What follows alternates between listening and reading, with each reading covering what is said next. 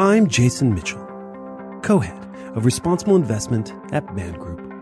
You're listening to A Sustainable Future, a podcast about what we're doing today to build a more sustainable world tomorrow. Hi, everyone. Welcome back to the podcast, and I hope everyone is staying well.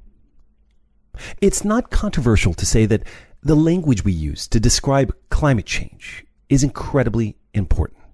And frankly, it's something my mom, who happens to be an English professor, would I'm sure appreciate hearing too.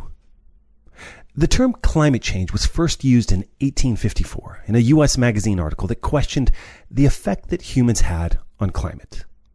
Fast forward, and the Oxford English Dictionary found that the use of the term climate crisis increased almost 20 fold over the last couple years. Yet, it's easy to get mired in abstract, quasi academic language like resilience, adaptation, and mitigation. Those terms are important, but it's why this episode in particular is so interesting to me. Because it's about the creation of a new city official role. Chief Heat officer. And it's not isolated to just one city. There are now chief heat officers in Athens, Greece, Miami, Florida, and Freetown in Sierra Leone. So for a second, let that title sink in. Chief Heat Officer.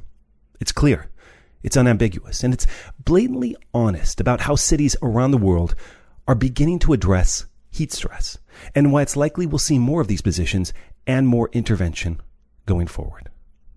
Dr. Eleni Myrivili is the Chief Heat Officer for the city of Athens, Greece.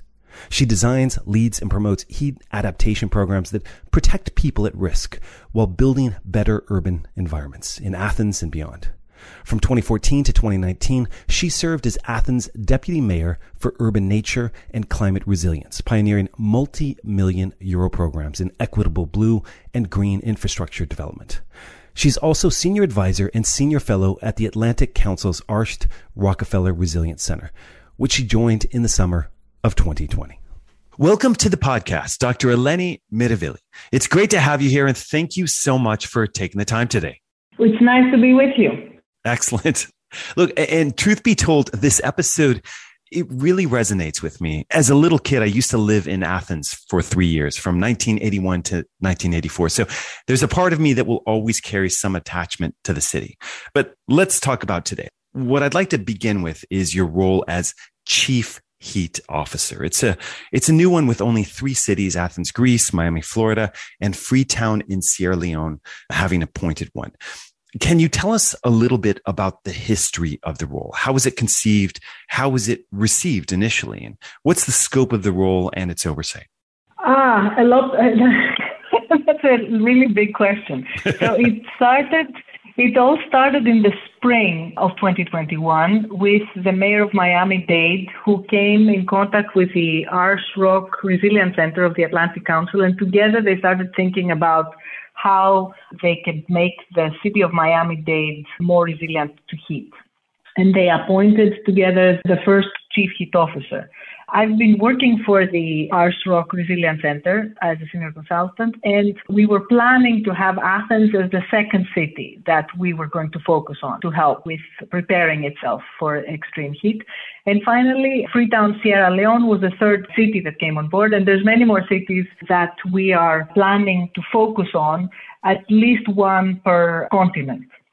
And these cities are going to be cities that are going to be promoting different actions that make the city more ready for the extreme heat events that we are already experiencing, but also the even more extreme heat events that lie in our future.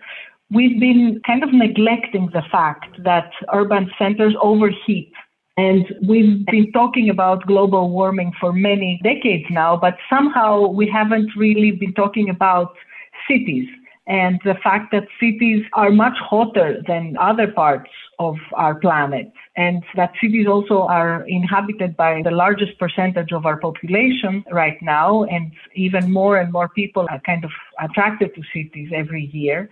As, as temperature is rising, I want to just remind that the last seven years have been the hottest years globally ever recorded in the history of the planet. So as the temperatures are climbing, cities are suddenly realizing that they have to do something about it. So this is what the chief heat officer is to do. It's basically a point of reference and somebody that can wake up every morning thinking about it and trying to mobilize systems and people in cities to make sure the inhabitants of these cities are more protected, their health is more protected, and the cities are becoming cooler because it's not just the health, it's a, a series of problems that extreme heat brings along with it. Let's start with a little bit of scene setting. What exactly is at stake for the city of Athens? And, and I guess uh, I've been looking at some research and there's some interesting one from the diaNEOsis Research and Policy Institute, which points to the fact that for every one degree Celsius temperature increase above 34 degrees, daily mortality increases by about 3% in Greece. And I guess I'm wondering, with that said, how are these conditions unique and what makes Athens qualify as effectively the most heat stressed city in mainland Europe? It's not the most heat stressed city in the mainland Europe. I don't think we qualify for that, but we definitely qualify as one of the most heat stressed capitals of Europe, at least in the mainland. Also, yes, when we're talking about cities in general, uh, the cities that are in the south, the Mediterranean cities, are, are more vulnerable to to extreme heat because we know that the Mediterranean is the part of the planet that is supposed to see uh, extreme events in relation to heat and drought in the future. So all of the cities in the Mediterranean are vulnerable, and Athens among them is one of the most vulnerable exactly because it is very densely built and very densely populated and it's very much to the south, right? So, in a study that took place uh, three years ago, I think, from the Newcastle Polytechnic in England, among 571 cities in Europe, Athens was probably one of the two or three that had the most, were at most risk for extreme heat and drought. And another report from Moody's also pointed out that Athens in the future will be will probably have a lot of problems unless it, it starts to adapt to the extreme heat in relation to being able to apply for loans and apply for credit ability will by by um, the fact that uh, heat is rising. Because it probably will mean that its tourism sector might um, be challenged as well as other productive sectors and generally the commerce of the city will probably be affected by extreme heat. Yeah. These issues seem to have caught a lot of attention over the last year. The European Central Bank published a paper called Climate Change and Monetary Policy in the Euro Area, where it highlighted the systemic and subsystemic risk that climate change posed around, as you said, Southern Europe and Southern European countries. And like you said, with regard to Moody's, the credit rating agencies have also noted these similar climate concerns. And I'm wondering, how has this part of the discussion changed the tenor and the urgency of what you're working on? Because now it really kind of feeds into sort of the economic sustainability of cities like Athens. You see, Jason, in the past, the, policymakers and the decision makers in Greece have not been taking climate change very seriously because we were al- always very concerned with other types of crises, like you know, economic crisis and a recession, or the immigration and refugee crisis that we faced, and and climate change seemed to be something that is happening elsewhere. Uh, at least until very very recently, it wasn't really in the agenda, neither of the media nor in the political agenda of our leadership.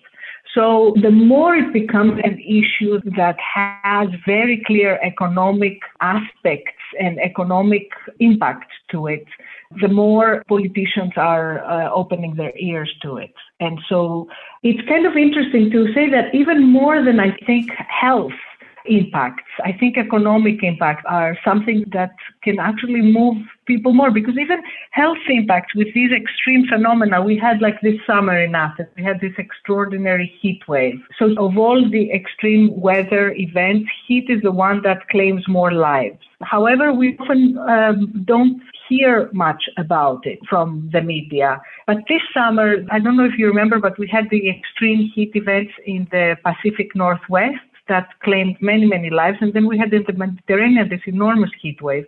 And even though we had extraordinary temperatures in Greece and for a very prolonged period of time, and then wildfires and the and the skies turned gray and we had ash falling for days in on our homes and on our balconies. And even though there was all this extreme event, we, we didn't hear much about what were the impacts of it, except from the wildfires. And the impacts were, were it seems, several thousand people that lost their lives. But the newspapers nor the media ever really reported on it. And it was through European media that I read that they believe that based on correlation to the previous five years of the same during the same dates, the mortality during the same dates, and taking out the mortality from COVID, they figured out that between the end of July and the middle of August, which was when the heat wave was taking place in Athens and in Greece in general, we lost about 2,300 lives. So this is something that goes to show that there is a lot of underreporting that links heat waves to mortality and morbidity. And there's also underreporting that links heat waves to uh, work-related injuries. Now we have several studies that have shown that there's an extraordinary relationship between work-related accidents and rising heat. So all of these things are, are relatively underreported. And even when they do get reported, they could kind of attract a lot of attention for a short period of time. And then they kind of get forgotten. So to take this long road to go back to the idea of the economic impacts, I think that the economic impacts are something that can really have politicians have learned to deal with these issues and to plan about these issues and to kind of try to figure out and understand how much it affects how much they can be re-elected, their electability, correlating extreme heat to its economic impacts is actually becoming a game changer as far as politicians and how they are starting to mobilize around preparing for heat. Hmm. I'm wondering, how are you addressing heat stress in terms of a policy agenda? What do those short term and long term solutions look like? I've heard you speak before about sort of greening cities, about short term solutions like air conditioning, which are a bit of a double edged sword, as well as the importance oh, of raising yes, awareness. Very much so. Yes, as you mentioned, in three parts, in three different pillars. The first part has to do with raising awareness because, again, there's very little knowledge about how dangerous heat is for the human body. The human body is not made for the types of heat that we're facing because of climate change. Neither are our cities for that matter. Our cities are built in a deadly, I mean, really deadly way as far as heat is concerned, but that's kind of the third pillar. So the first pillar has more to do with raising awareness of how dangerous heat is for urban populations. And the main thing that we're doing is that Athens is going to be one of the first cities in the world to categorize heat waves. And we believe that that's going to be a really important move because not only will you be able to describe the heat wave, like have ways to talk about the heat wave more clearly, let's say if you are a person in the media, but also as a, as a decision maker, you'll be able to decide what to do when. So this, this new categorization that we're working on is a totally uh, novel type of methodology that links heat waves and meteorological data to health data, mortality and morbidity. So each category actually will be talking about the percentage of risk for human life that each heat wave will bring, which will, of course, as I said, facilitate people to communicate about how risky or how dangerous the heat wave that we will be expecting next week will be, but also policymakers to put into effect specific measures that will protect especially their most vulnerable populations. So this is one kind of category. The second pillar or category of actions, I mean, in the first category of awareness, we have other things as well, which has to do with, of course, campaigns and, and uh, a specific smartphone app that we have developed called Extrema Global, which gives people a personalized sense of risk where they are, depending on, on their age and, and their gender and stuff. So this is the first thing of kind of raising awareness.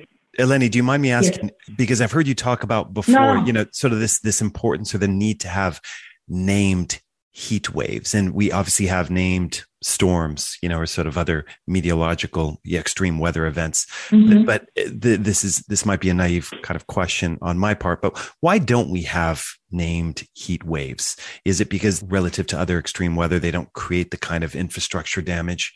I think I, my naive answer would be would be yes. I think that they are heat waves in general have not been nobody has been paying much attention to them and i think to a large extent because they're not visibly very exciting so what to report about them what to say about them and again even though they're the number one killer of extreme weather events there's very little knowledge about them circulating. And I think to a large extent, exactly because they're not visually appealing. Like, what, what do you say about a heat wave?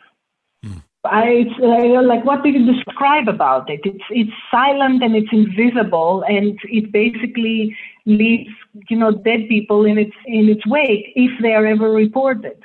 So we don't name them, but more than naming, because naming, I think this is my personal opinion. Naming is not as important as categorizing, because categorizing really gives a sense to people about the danger that comes along with them. And as you said, it's usually categorizations have to do with destruction of property and kind of the of the physical world, of the physical plane, while heat is actually related to bodies and the effect it has to bodies. That's what the impact is. So we had to do a different types of measures. Also, another part of this answer should be that all of these things, the categorization and the naming, hasn't really happened in relation to heat waves because heat waves are very idiosyncratic. They affect differently based on when they happen, where they happen, and how they happen. So, for example, the same heat wave could happen in the beginning of the summer and have and be much more dangerous than if it happens at the end of the summer because the body actually becomes more accustomed to the heat by the middle of by the end of the summer. So we have less impact as health is concerned. Or the same heat wave like a heat wave of 30 let's say 7 degrees can be extremely deadly if it happens in a city in the north of Europe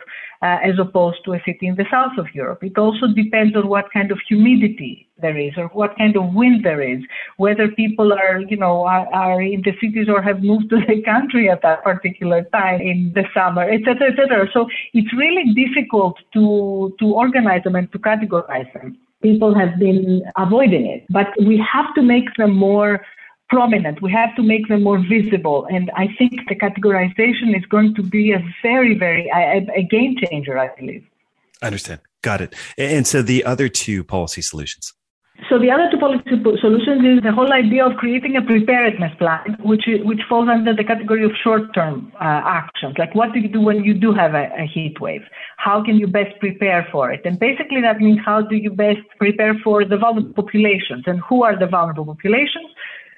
The usual suspects, like the poor people, most of, mostly, right? The poor people that are energy poor and housing poor, more particularly. So they are uh, extremely vulnerable to heat waves. Also, people that uh, live alone, older people above 60 years old, are very vulnerable to heat waves. Often they get a fog, which makes difficult the decision making, makes it much more difficult for them to take the right decisions to protect themselves. We also have vulnerable populations among the very young. So the young children, they can't balance the body heat very easily. So they are very vulnerable. Women that are pregnant, people that are working in manual jobs, whether outdoors or indoors without air conditioning. So these are in general the most vulnerable. We are starting to create together with representatives from, from different stakeholders around these very vulnerable populations.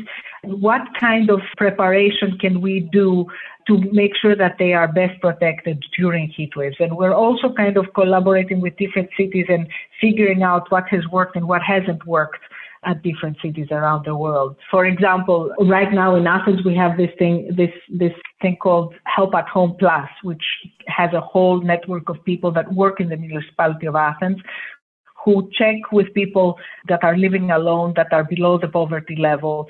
But we can only right now support about 400 people. We need to make this network much, much larger, get people from the neighborhoods Uh, to volunteers to actually be checking in and we need to train them to know how to help, for example, thermal, create thermal comfort within houses of people, DIY kind of ways to cheaply create thermal comfort within houses of people, but also to just kind of make sure that they can recognize different signs of thermal fatigue among people. What happens when your body is overheating and your circulation starts getting out of whack and you know different types of organs can be affected. So this is like a, an example. Another example has to do with uh, figuring out how not to have blackouts which is a more centralized kind of decision making issue.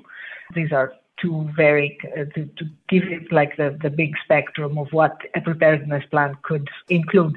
And finally the third pillar which might be the most important is how to make our cities cooler. And this most, more than anything else, includes bringing nature into cities. Many more trees, a lot of shady trees, bringing water to the surface and using all types of cooling materials and cooling techniques so that we can make sure that the city doesn't overheat because cities are are, are really deadly the way they're built these big buildings that are made out of cement and glass and steel are really raising temperatures and becoming death traps for us. Why is air conditioning a double edged sword? We talked about this earlier, but I've heard you speak about how roughly the 1.6 billion air conditioning units globally consume as much energy as the entire continent for Africa's energy needs. So I guess my question is how do we reduce our long-term dependency on air conditioning as a solution? It's a, it's a race. We have to figure out how to cool the cities before billions of populations that are coming out of poverty start buying air conditioned units and throw totally out of whack our efforts to reduce greenhouse gas emissions for lowering uh, our global temperatures. So air conditioning really sucks energy like few of our the different things that we have in our homes uh, different appliances air conditioning is one of the most voracious uh, energy consuming uh, appliance so it creates a lot of greenhouse gas emissions, which means that it contributes to global warming. Also, it creates a cooler atmosphere indoors, but it actually blows hot air in the public space. So it's a very egotistical appliance. It's a, it's a, with because it's it only it's used only for the apartment or the workspace that is it's cooling, but it's basically heating up the city so which creates a vicious circle because you need more air conditioning. The whole thing is a bad equation. The the idea that that right now we really need air conditioners because we do we do need air conditioners because they are they make the difference between life and death in a lot of our cities. So we have to reduce the temperatures in cities by creating cooler cities, like we said before, and we also have to find ways that we create air conditioning that works in different technology. We really need innovation in our cooling systems so that we can have cheap units that can rely on renewable energy to cool indoor spaces without really heating the outdoors and without really using a lot of uh, any fossil fuel. And this is this is really important. Like we really need people to figure out, engineers to figure out really fast how we can create these types of units that are very effective in cooling the indoors, but they don't have all these really nasty kind of side effects. This notion of behavior change is emerging and becoming more and more popular. I'm starting to pick it up more and more.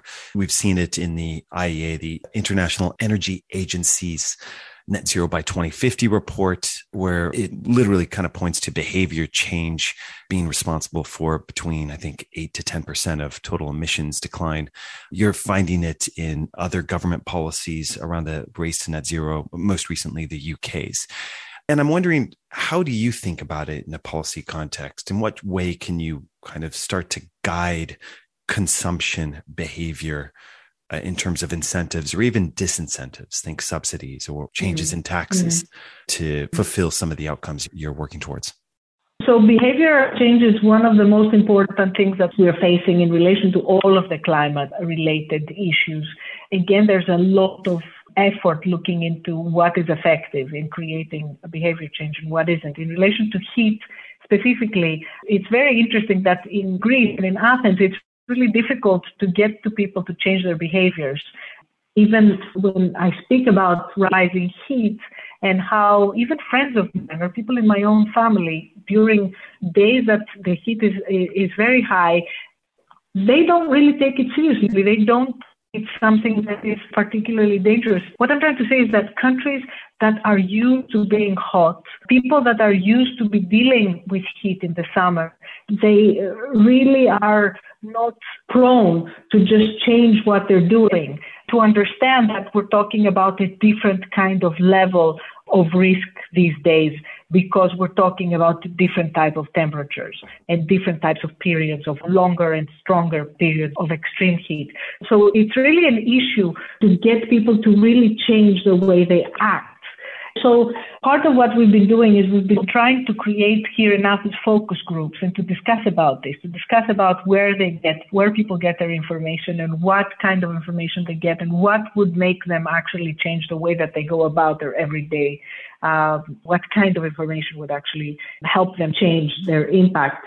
And on the other hand, we have to kind of go into measures that kind of really educate people about what these risks are and give kind of specific data about what types of, of risks people are, are dealing with. Because again, there's a big vagueness and general obscurity about that to a large extent because we don't have enough data about that readily available. And now there's a big rush all around the world to get more specific data about the impacts of extreme heat, both on the body, but also in relation to, you know, different things like the economy or our everyday life in the cities. So the other thing is that when we do have extreme heat, we do see governments actually stepping in and putting measures such as, you know, that the industry sector has to close between the hours of 11 in the morning until 3 in the afternoon and people cannot work, especially people working in manual jobs or redirecting energy from the industrial sector, closing down the energy supply to the industrial sector and moving it over to the residential sector. So these are very important kind of decisions that have to be taken from central government or actually regional or, or even city governments as far as they can affect these types of sectors in the everyday life of people in cities. Can you talk about all of this in the context of energy poverty? Energy poverty has become an incredibly important issue, particularly for policymakers over even the last six to nine months following the extreme volatility and higher prices in global energy markets. But, but that tends to reflect yeah. a combination of generally winter related heating and geopolitics right now. So w- what does energy poverty mean in the context of heat stress? It's an incredibly big issue in the context of heat stress. In Greece, in Athens, we have we have found out that we have up to 24, 25 percent of people have trouble with paying their energy bills, and this has been true for the last several years. So it has only gotten worse now because of the international crisis that you described, the energy kind of inflation that you described. In the summer, again, we we have seen that a lot of homes are extremely hot uh, because of the way that the houses are built. They tend to get uh, hot and to keep the heat in and to and for people that are not able to turn on some kind of air conditioning the night hours become extremely hazardous for people's health because the night temperatures don't go down and the body never kind of cools down so it goes back into the next day that the heat kind of rises again, accumul- having accumulated all the heat of the previous day. So this is what sends a lot of the people to the hospital. So the issue of not being able to turn on an air conditioning is really an issue of life and death. And if you have a percentage of people that is so high, if you say that one out of four people actually have difficulties in doing it and choose not to do it, then you have to have some kind of uh, support, specific measures that come from the government to economically support the particular population. I have not seen yet any decision making that gives free energy during extreme heat or extreme cold weather. Governments tend to give some kind of subsidies afterwards some kind of, I mean, some kind of bonuses or some kind of subsidies for people that are below the poverty level. But the whole thing has to really change. And part of what we're talking about is getting the insurance companies involved. There's interesting uh, products that insurance companies are creating that might help cities deal with issues like providing energy, for example, for the most poor households by rolling out some kind of instruments that provide funding to cities when there is a prediction for a heat wave. So usually what we do is we insurances get involved after the problem. But the, the whole idea is to, especially with climate related challenges, to go before the problem and provide the different types of funding to the city when it most needs it to protect its most vulnerable. That's actually quite interesting and, and, sort of feeds into the podcast episode that we just had on with the World Bank Treasury, who is working around cat bonds, catastrophe bonds, although not yes. in a heat wave context. But I think that would be an argument to say that we need named heat waves in the way that we use named storms, for instance, as some sort of measure to release those funds to kind of calibrate those bonds. Yeah, no, again, not names, but categorized. Yeah, yes. So yes. if you get a category two, yeah, or a category three, and and this type of insurance uh, instruments that we're looking at, this is with the Extreme Heat Resilience Alliance of the Arch Rock Resilience Center, we're looking at, we have like people that are uh, working in the insurance sector and they're parametric insurance instruments that do risk transference, but basically the whole point is like, how do you prepare and act before the event happens so that you get the most impact for the money that you actually put in. How much room do you have to rethink and, and even re architect Athens' urban planning model? What are the primary metrics that you track and manage to? I've heard some cities get very focused, for instance, on greening in terms of square miles of green space per person. Yeah, this question has two aspects to it. The one of it is how big is my mandate?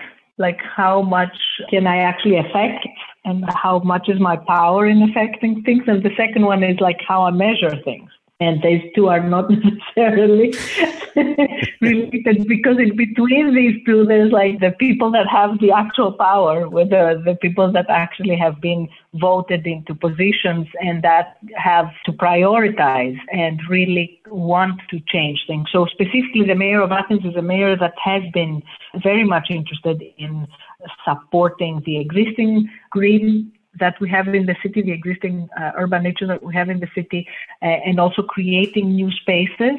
But it's not really big enough as we need. We don't have the time to to kind of take incremental steps. We don't have time to start kind of doing small pedestrianization, like one or two or three pedestrianization of streets and kind of put some trees to make sure that, you know, there is more shade and also create kind of more bicycle roads, etc. We really need to radically transform the city and to make plans to really radically take space from cars and give it to trees and give it to walking people and people that do this, what we call slow mobility. We really need to change the public space and how the public space is organized right now.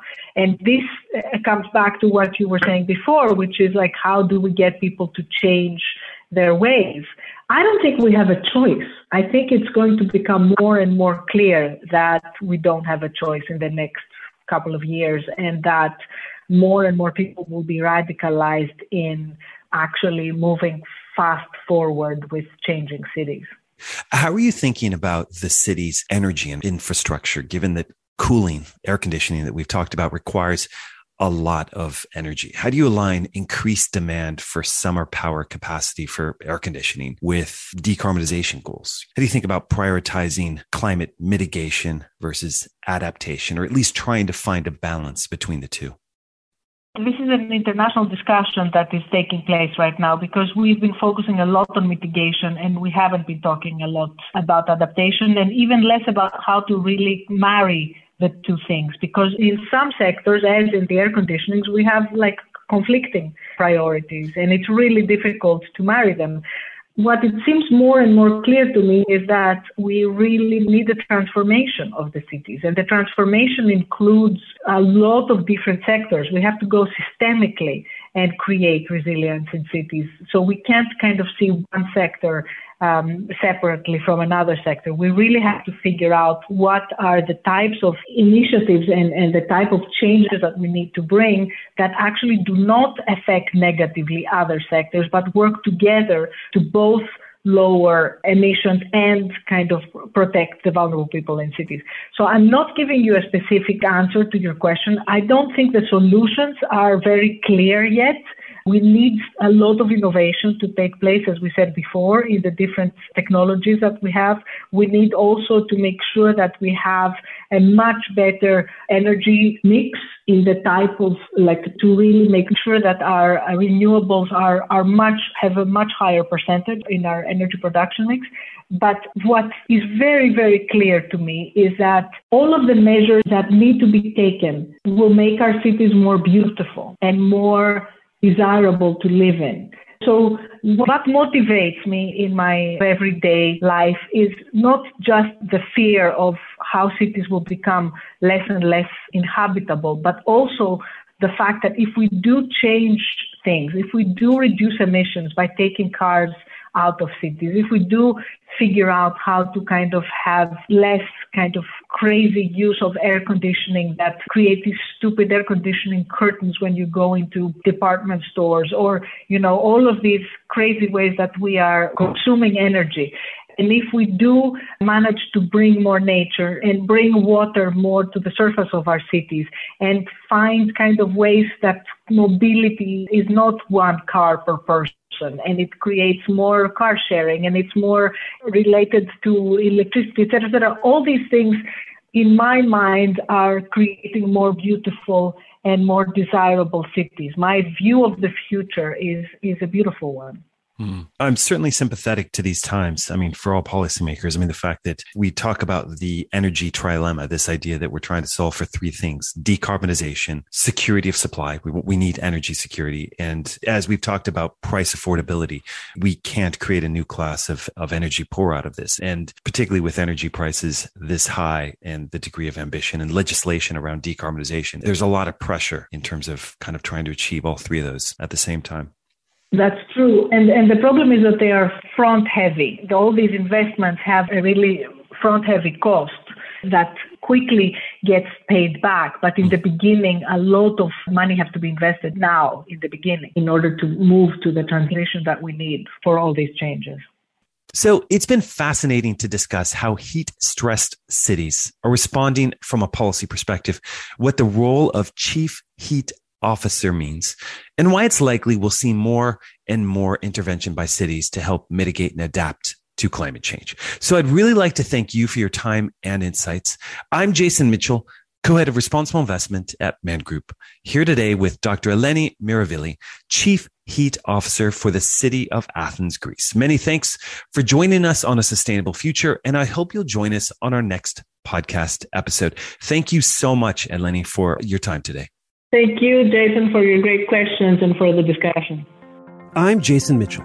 Thanks for joining us. Special thanks to our guests and, of course, everyone that helped produce this show. To check out more episodes of this podcast, please visit us at man.com forward slash RI dash podcast or look for us on iTunes, SoundCloud, Spotify, and Podbean. And last, this podcast is an open educational resource. It's meant to be shared. And if you enjoy it, please take a second to review it on iTunes. I'm also really interested in your views, ideas, and opinions. So feel free to drop me a line at jason.mitchell at man.com.